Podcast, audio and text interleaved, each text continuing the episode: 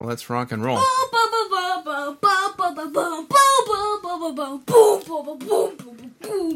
Hello, hello, and welcome to the Rock Metal Podcast. I'm your host, Jon Harris, and today on the Rock Metal Podcast, we have Mercurious, who just released a banger of a single. They're about to release another banger of a single, and I'm being presumptuous because I, I actually don't know. I'm just assuming, Raouf, that it's a banger of a single, and then they're going to continue to release more bangers of singles, and my credibility is on the line here. I don't actually know, but I'm hoping that they don't suck and that my credibility is shot. But... Raouf, welcome to the show. Thanks, John. Thank you so much for having me. Absolutely great to have you on. Uh, I remember Mish reached out to me and said, check this band out, and I listened to it, and aside from the fact that it's a great song, the snare drum, I was like, man, I want to carry that snare drum with me everywhere I go. Oh, that's great. I think our drummer is going to be absolutely like ecstatic that you said that about the snare drum. It's such an important part of the song.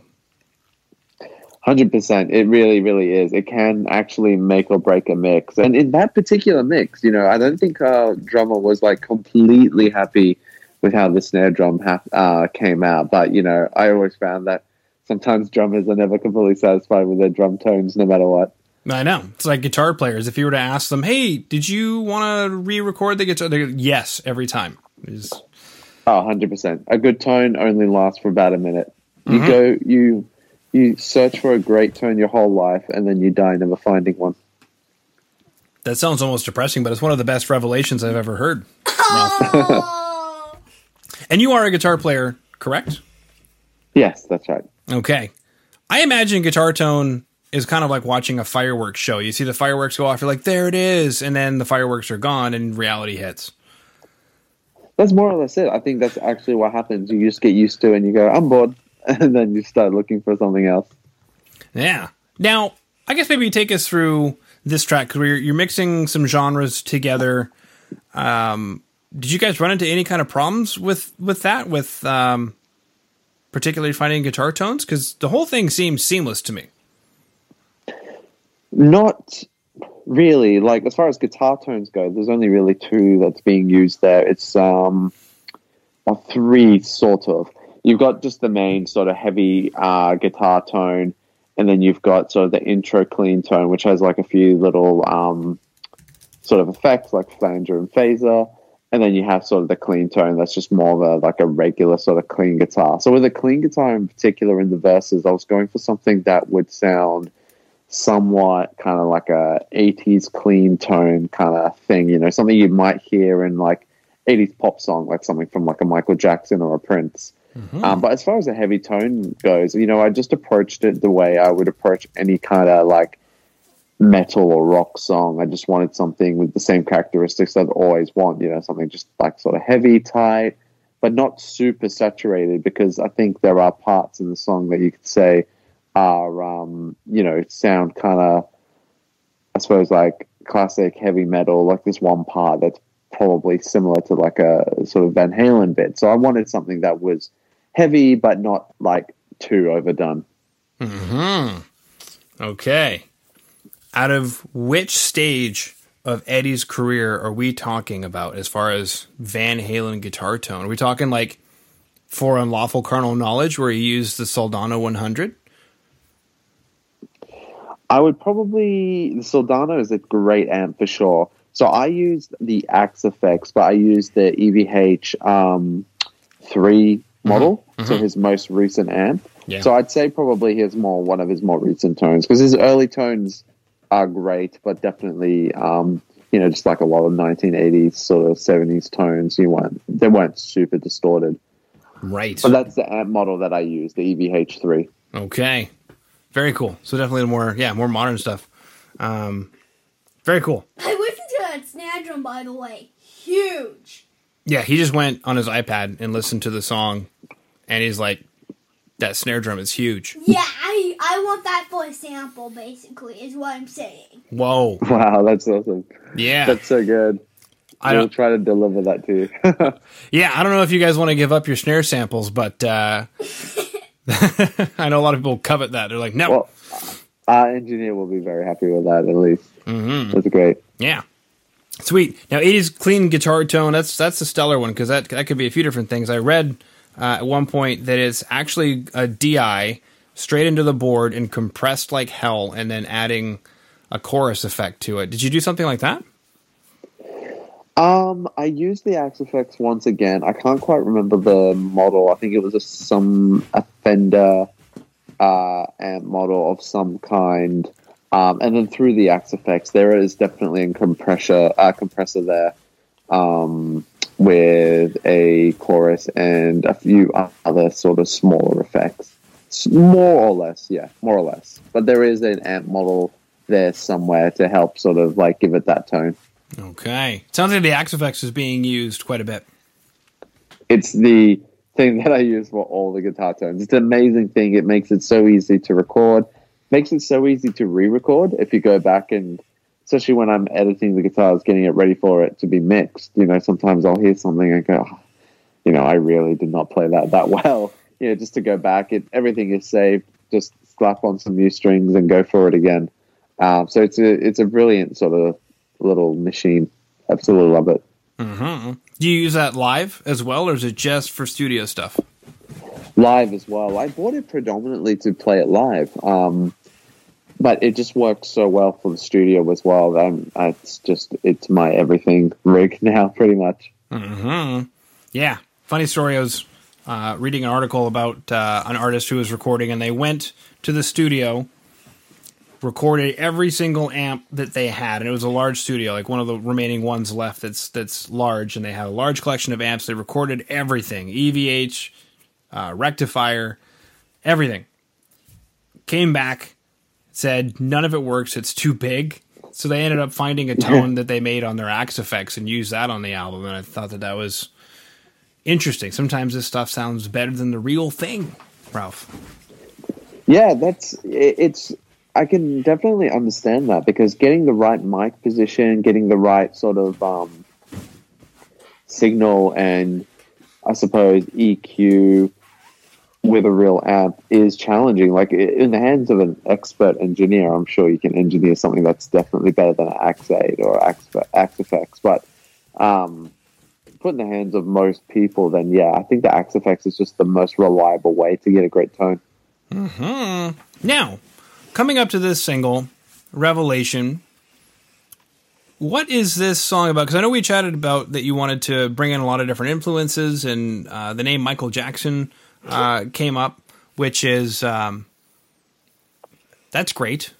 Uh, I'm trying to think of some, some way to, to phrase it. I don't really think that he was like, yeah. a, lot, a lot of times you listen to the, that old stuff and you're like, man, there's a rock song hiding in there. And I don't know that I necessarily got that vibe out of Um, Michael, but I definitely listened to a lot of his older stuff because the mixes are great. The production is fantastic. I mean, you got Quincy Jones, so it's... You got Tom Jones.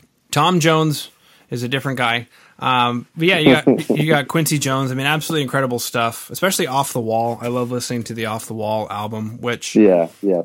You know, uh, some of that percussion. I mean, number one, they had to actually record that percussion and perform that percussion. Yeah. Um, but uh, yeah. incre- incredible stuff. So I guess lyrically, what is this song about?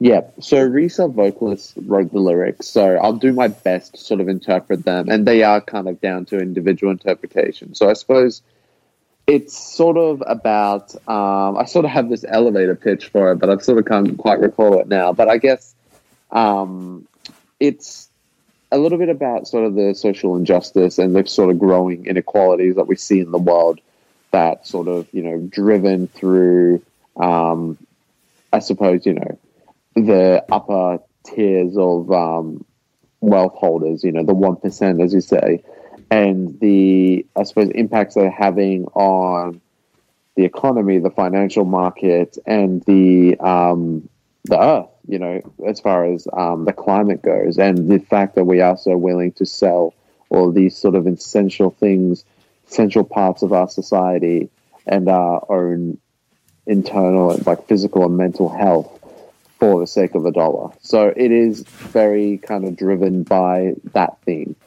Um, and it, it, it's interesting because when, um, so Nick, the keyboardist, and I wrote this song, um, the the music, I always envisioned there to be quite more positive lyrics, um, something kind of like bouncy, a little bit more fun. But Reese came in with these lyrics that just really turned this almost into an anthem in a way. Um, there are some parts in there that are really driven percussively that um, just really work with Reese's vocals. And Reese has this like slight snarl and growl to his voice in certain parts. And I think it really brings out that emotion. Yeah. You know, the funny thing is, I'm sure a lot of people in the world can, re- can relate to that. Um, everything you just said there, but we just actually finished chatting with another band in Australia that was writing about the exact same thing. I'm just curious, is it something that is a strong sentiment right now in Australia?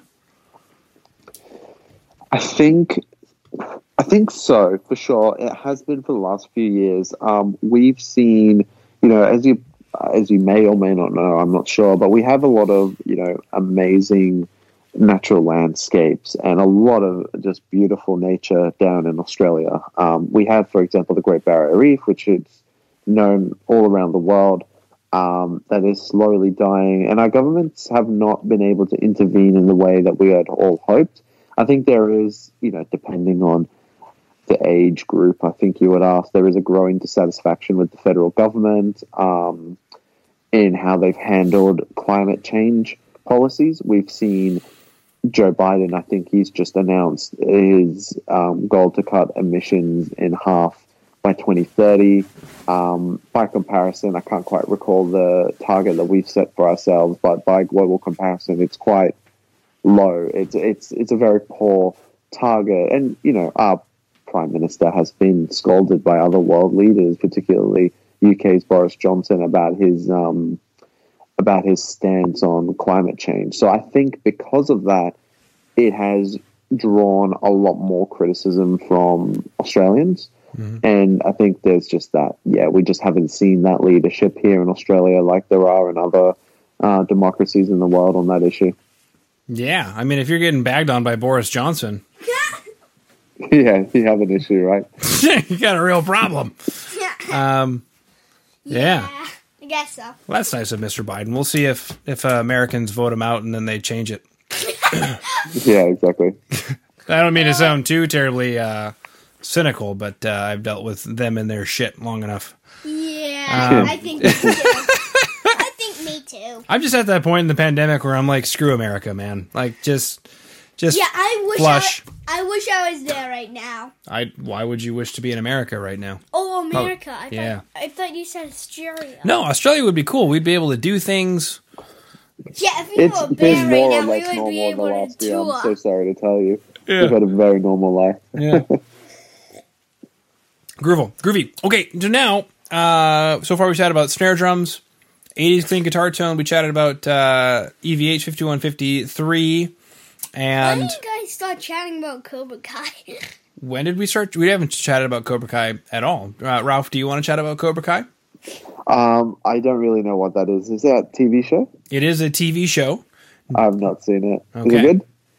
It is, yeah, alarmingly good. It is. Uh, okay. Yeah, it's uh, it's it's a gritty oh. gritty drama. Uh, is this the Karate Kid thing? Yes, it is. Uh, I've heard of it. Yes, my friend recommended it to me the other day. Yeah, if you feel like getting sucked into. Um, An overly dramatic show for absolutely no reason. I think that it's, it's great. Yeah. Okay. I just finished watching O J Simpson versus the People, and that was very overly dramatic. Yeah. Yeah. Were you old enough to to live through those times, Raouf? Uh, no. I would have been, I'm twenty-nine now, so I would have been maybe four or five. I remember when Princess Diana died, but I don't, I wasn't old enough to live through that. Okay. Yeah.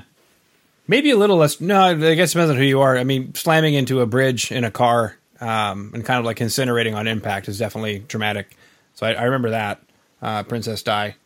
Uh, yeah. No, I remember watching the, the chase on T V uh, with O J yeah, right. with, with O J and all that. And the trial. If the glove does not fit, you must acquit. Yeah. Okay. All right.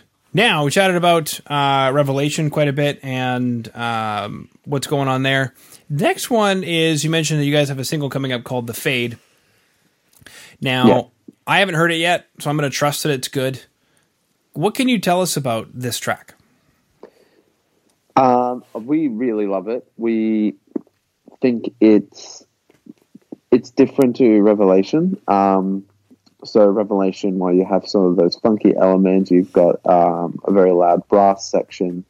We don't really have that with uh, The Fade. The Fade is a lot more inspired by...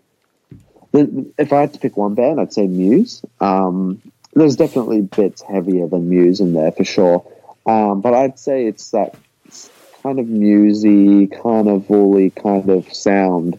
Um, a lot more prog metal. Like, you know, I think Revelation kind of definitely has a lot of unique flavors. I'd say this one just sounds more like sort of like a prog metal track.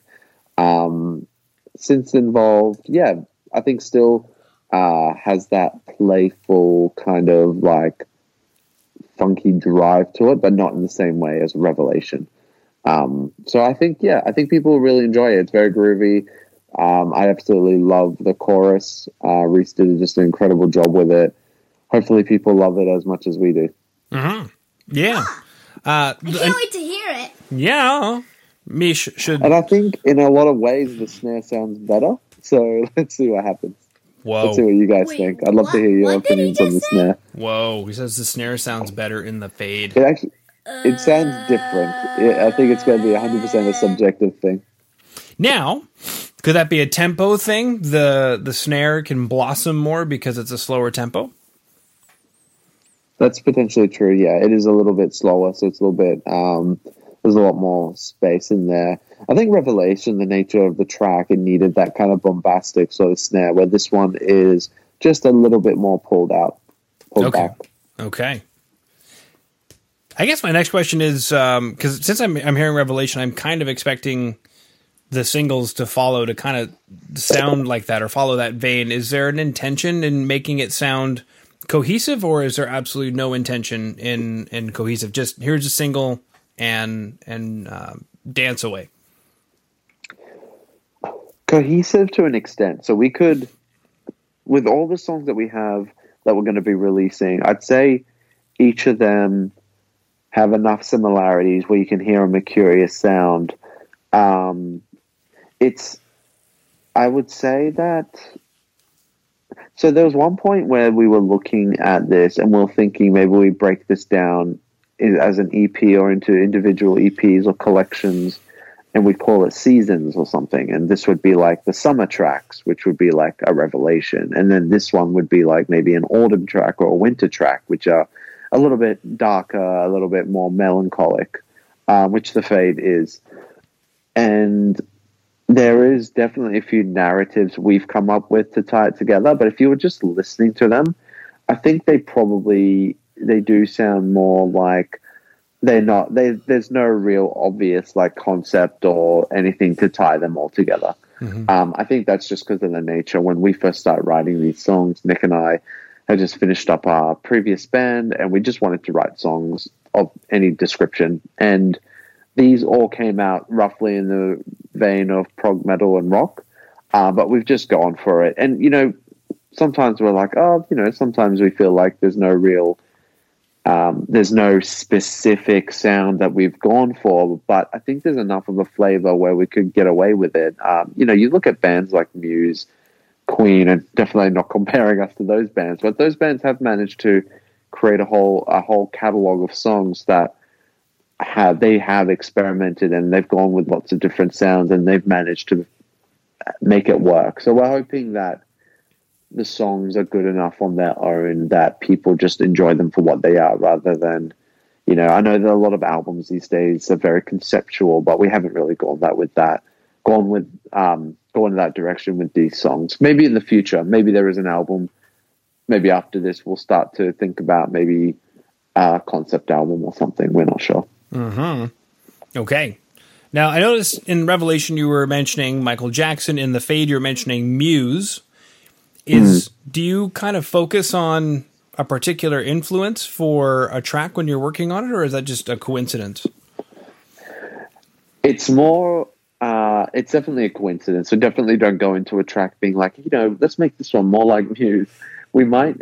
I think once we start writing, we kind of go, okay, what's this starting to sound like? And obviously through our influences, that's going to show through our um, our music. So in this case, we started writing it, and obviously subconsciously, we're probably drawing on Muse and all these other bands. Um, and maybe as we start to polish it, we're like, okay, well, if this is starting to sound like this sort of artist, what are some of the things, maybe some of the ideas or influences we could borrow from that to make it more like this? Like, for example, with Revelation, um, Don't Stop Till You Get Enough.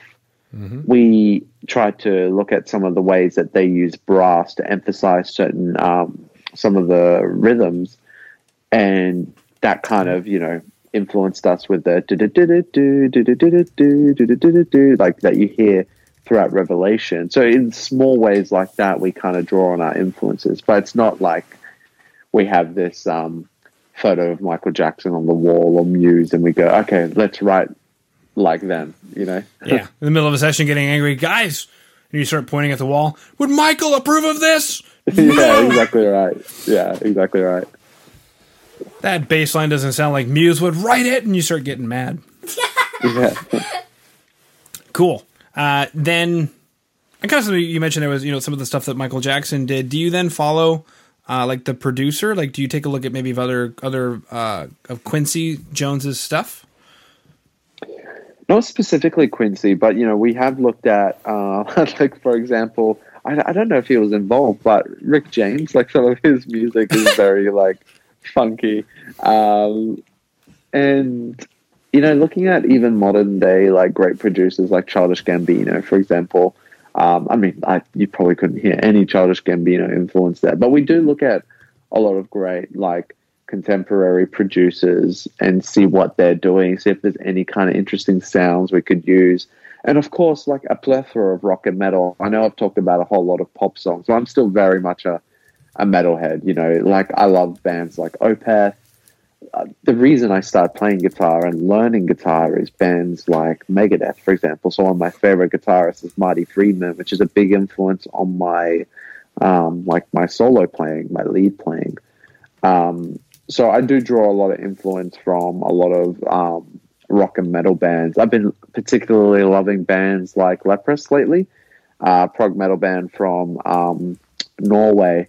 Which are, yeah, just phenomenal, really great songwriters. Yep. And, yeah, been looking at mostly at how people, rather than, I think when I was younger, I'd look out, I'd try to listen out for riffs and technical um, songwriting and how fast they can play. But these days, I just look for bands that just write good songs and try to find, try to understand what makes their song sound so great and, you know, in my own way, try to replicate that.